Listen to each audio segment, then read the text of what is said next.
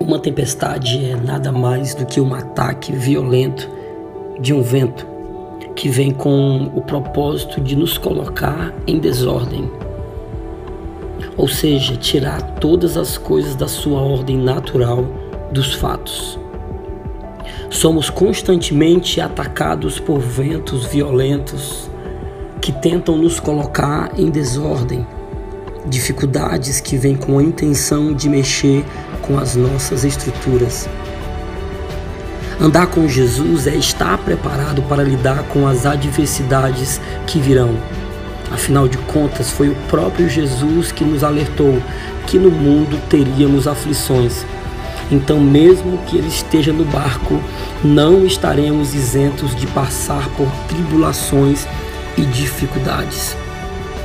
Muitas das vezes, a estrutura do barco pode até ser abalada, mas existe um aprendizado e é que o barco que Jesus comanda, ele pode até ser abalado, mas nunca será destruído.